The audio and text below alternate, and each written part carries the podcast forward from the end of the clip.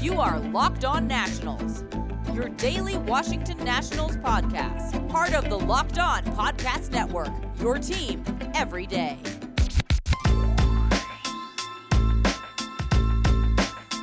Hello, everybody. Josh Neighbors here from the Locked On Nationals podcast. Today is Wednesday, February 10th, 2021.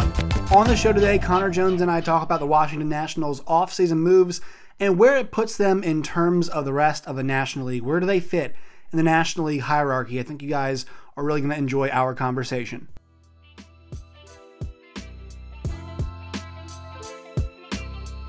Hello, everybody. Locked On Nationals podcast today. It's a Wednesday, Wednesday edition of the show. Joining me today is Connor Jones. Uh, Connor, there are a few, na- nothing like new with the Nationals really happened recently, but a few moves were made. And the one interesting one was they signed Gerardo Parra to a minor league contract. And I thought the other day when I was talking about it, you know, if he can make the team, it's nice to have at least a couple guys who are in the lineup that are veterans from that team. Because if you really think about it, the old guys, you know, qualifies as veterans. Besides Zim, I mean, there really and, and Yan Gomes, really aren't any of them. I mean, I, I wouldn't consider Juan and, and Trey veterans in, in, the way that we consider, you know, a Zim a veteran. So I think if he can make the team, you know, it makes a lot of sense because the pressure is going to be on them this year to win again.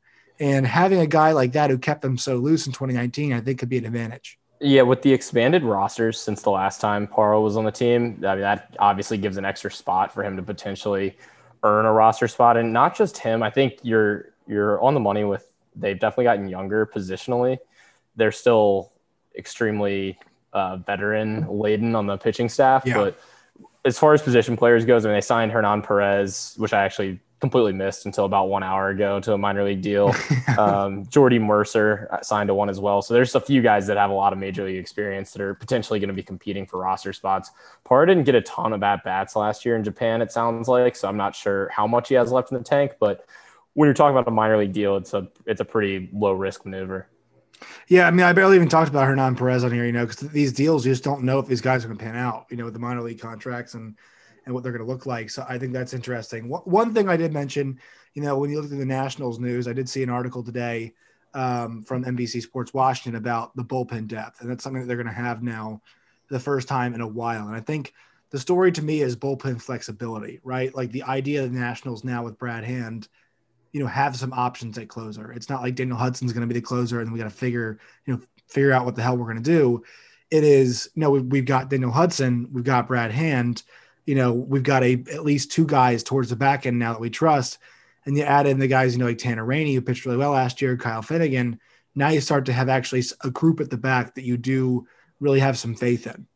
Yeah, they do. You do have a lot of guys at the back end of the bullpen that you have faith in. The only question I would have there, though, is just with if Brad Hand's going to be the, the primary closer, they don't really have any other left handed options. Right. Um, and I would anticipate Hand being the closer. I think I actually read somewhere that Hand had a similar contract offer, maybe even for two years with the Mets, but they weren't going to guarantee him the closer's job, which it sounds like the Nats pretty much did, which explains why he signed. And in seeing that, that shows that your one lefty that you may have in the bullpen is going to be your closer, unless it's somebody that we don't know of yet, or that's a someone maybe like Luis Avilan coming off of the coming out of a minor league deal and earning a roster spot. Yeah, so you know you, you feel like you have some flexibility, but there are obviously there are limitations, like you mentioned, with only having that one lefty. And so, you know, I think this gets us now to Trevor Bauer because I'm just thinking about the roster in general and how it stacks up with the rest of the National League. I mean, the Dodgers add Trevor Bauer uh, for that contract. And when you saw that dollar figure, $45 million, like I know it's a $110 million contract, 40, 45 and then I believe I mean it's I think 17 there towards the end. When you think about that contract, like what what was your initial thoughts when you saw the money number and him going to the Dodgers? What was interesting to me about that was that he did pretty much the complete opposite of what you've seen a lot of guys do in free agency this year. You've seen players like DJ LeMahieu look for the largest dollar figure in total that they could get rather than the largest average annual value. And Trevor Bauer went the complete opposite route. I mean, it's a ton of money that he's getting, obviously, but it's not a ton. It's just not much long term security. Really, the two the two big numbers there are in years one and two. So I he's it's not it's not completely surprising to me just because he comes across and has kind of said that he's going to be a guy that's going to bet on himself throughout his career. But I do find it I do find it a little bit unusual that that deal is complete is structured completely differently from what we've seen so many so many guys do. And the other thing with it is that's a classic deal that the Dodgers want to make. So if there's one team that's going to be giving a player like Bauer that kind of a, a contract, it would be the LA Dodgers. What do you make of Trevor Bauer and his free agency? I just, to me, you know, they promised us a different free agency. He and Rachel Luba did, his, his agent. And then, you know, it kind of was business as usual. And at the end there, he's selling Mets memorabilia with his signature on it on his website. Um, to me, it was a complete joke. And I think he values himself as a brand that he's not. I think he sees himself as like a Bryce Harper type asset. I think he sees himself as a Fernando Tatis type asset, and he's not that. Like Bryce Harper is, you know, Bryce Harper, that contract, they're not paying for Bryce the player, they're paying for Bryce the player plus the marketing machine that he is. Bauer is not that, and I think he sees himself as that. Yeah, he he definitely tries to be that. Whether you know, there's no doubt about that. He goes out of his way to try and be um, a marketing machine. I think at the end of the day, he didn't really want to go to the Mets. He wanted to go back home to California, right. and I think that's why we saw him kind of wait that out the last couple days. The thing that with the Mets memorabilia and stuff on the site just comes across extremely unprofessional to me from like the whole the whole operation. It's just not right. you don't you don't see that like with other big time players. I don't think we have another similar example of something like that. It's like they're constantly like trying to push push him as a as a marketer and as a brand that I don't I'm not sure that's there outside of like diehard baseball fans. I get he's like funny on YouTube and like funny right. on Twitter sometimes, but it's one of those things that gets a little bit old, especially when it's he's not really a guy that's put together outstanding seasons over the course of his career. I was going to say it's only two good seasons. You know what I mean? And yeah. that's kind of the big point is, you know, even guys like Jacob Degrom, like Jacob Degrom is not like the front of the billboard guy, even though he's you know a two-time Cy Young winner. Max Scherzer to some extent, you know, the, the whole Mad Max thing, and and you know, there there's some marketing behind that, but even still, like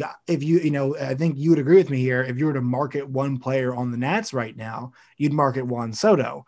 So you know, and and my point being there is that these pitchers who are very accomplished aren't even the main star, and this guy's nowhere near as accomplished and still thinks of himself as a gigantic star. Yeah, and it's like so much of it's just not from what he's doing on the field. It's so much related to the the Driveline stuff and you know everything that he does on social media. And it's not to say that he's not a great pitcher and can't go in there and have a great couple years with the Dodgers, but it's he tries to do things so differently from what you see out of not just stars across the league, but just other MLB players. And I don't necessarily have a problem with it. I don't really like read into read yeah. too much into it. I just I don't think that the the situation with the Mets memorabilia, I think that's just a bad look and it shows that he's so he's so focused on that that aspect right. of his career, which is not not something that's relative to winning games. Well, it, it, just shows he's not the brand, right? I mean, I mean, guys who are like superstars at that level are also organized when it comes to things like you know selling memorabilia on your website and marketing certain things. You're usually more organized than selling gear for a team you're not going to. Yeah, you should probably have a, a better team around you in that case. if you're that, if you're that, if you're that big time of a superstar where you have to like set up your website to have you know, that type of memorabilia for a variety of different teams, then you need to have you need to have people around you to make sure that mistakes like that don't happen. More from my conversation with Connor Jones in just a second, but first, a word from our sponsors. Today's show is brought to you by Built Bar. Built Bar is the best tasting, best for you protein bar out there right now. They've got 18 awesome flavors, six awesome new flavors, including caramel brownie, cookies and cream, cherry barachia, lemon almond cheesecake, carrot cake, and apple almond crisp. They've got 12 original flavors, all with chocolate, six with nut, six without nut. So there really is something for everybody. They also have Built uh, Built Go and Built Boost as well. Check those out. Go to builtbar.com right now. Use that promo code Locked On to receive a 20% off discount on your next order. Once again, promo code Locked On. That's L O C K E D O N Locked On for 20% off at builtbar.com rockauto.com. Today's show is also brought to you by rockauto.com. It is the best place to find affordable parts for your vehicle. If you go to rockauto.com right now, you'll find parts from hundreds of manufacturers. It's a family run business serving auto parts customers for nearly 20 years. If you go to rockauto.com right now and see all the parts available for your car or truck, please write locked on in there. How did you hear about us box? Say, no, we sent you amazing selection, reliably low prices, all the parts your car will ever need. That's rockauto.com.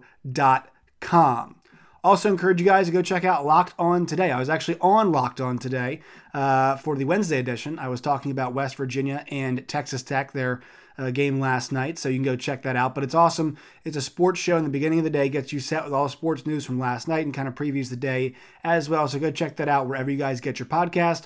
All right, back to my conversation with Connor Jones. Right, and so uh, to the playing field, you know, to, to the part about the actual play, uh, there's no disputing the Dodgers are the favorites. And then you have uh, the Braves, who, in my opinion, are still the number two team in, in the league. I would say the Mets and Padres can vie for that third spot. Uh, so there's you know three and four right there. Cardinals add Arenado, and I think in that division's up for the grabs. They make themselves probably the fit, uh, the you know the the fourth best team, uh, and I think the Nationals are right there for a spot. You know, as saying, hey, we're the fifth best team in this entire league. Um, and it's going to be a challenge uphill, or excuse me, uh, six to kind of put them in that you know five to six range there with the with the Cardinals. Um, and I think you know it's it's a fine spot for them. And once again, I, I think we always knew it was not going to be a whole thing about winning the division this year. It's going to be about making just making the playoffs. Yeah, I think my opinion is the Nationals are a roster that's better set up for the postseason than they are right. for the 162 game regular season anyway. So I don't necessarily have a problem with them finishing fifth or sixth in the National League in the regular season. I think that pitching rotation is more set up for a playoff series. I think some of those hitters, a lot of guys that have been in big games, been in World Series before, not just with the Nats, but guys like Schwarber coming over from Chicago. Right. I think the roster is more dangerous in a playoff series than they are over 162. I agree that the Mets and the Braves are are better on paper for 162, but that, that doesn't mean that the Nats can't win a playoff series, finishing third in the NL East, to potentially getting a playoff spot. Yeah, I, I just think when I when I look at you know the Nationals and you think about okay, would the Braves want to play them? Well, no, the Braves have won the division, but they have not been able to climb that mountain like the Nats have. With the Mets, the Mets do not want to see the Nationals playoff series. The Cardinals got smoked by the Nationals in a playoff series. The Dodgers lost a play. I mean, it's different, you know, kind of feels like a different group now, but the Dodgers, this a lot of these core guys still lost a playoff series to the Washington Nationals and the Padres. That's team, in my opinion, is pretty devoid of talent or uh, devoid of talent in the sense of like guys who have been the mountaintop. They're devoid of guys who have experienced championship settings. So the Nationals are long in that. I mean, talk about what they brought in. Jon Lester, when he was old as hell and is basically a skeleton, is a guy who's been in those moments. Kyle Schwarber, another guy who has been in those moments. And so the, the Nats are not going to be lacking in, in terms of guys who have been there. And if they can make the dance, I don't think anybody, and they're healthy, I'm not sure anybody wants to play them. Yeah, I don't think so. I they, they need to stay healthy for sure. Right, they don't have the depth is not it's not like a comfortable level. I mean, you look at like the number of great starting pitchers the Dodgers have, you can like name off seven of them, seven of them that you right. feel comfortable with having in your rotation, and that's not the case with a team like Washington. So they'd have to be healthy for sure.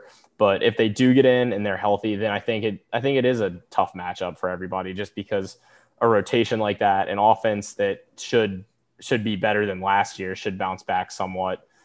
Um, getting Strasburg back in the rotation, I think to some degree that they're going to have a, a, bounce back year and in a in a short playoff series where you may only need one or two great starts from some of those older starting pitchers. That can be that can be a tough team to beat. All right, Connor, we appreciate your time as always here on the Locked On Nationals podcast. All right, that will do it for the show today. Make sure you guys go check us out on social media. Follow us at LO underscore nationals. Follow me at Josh Neighbors underscore. And until next time, my friends, please stay safe.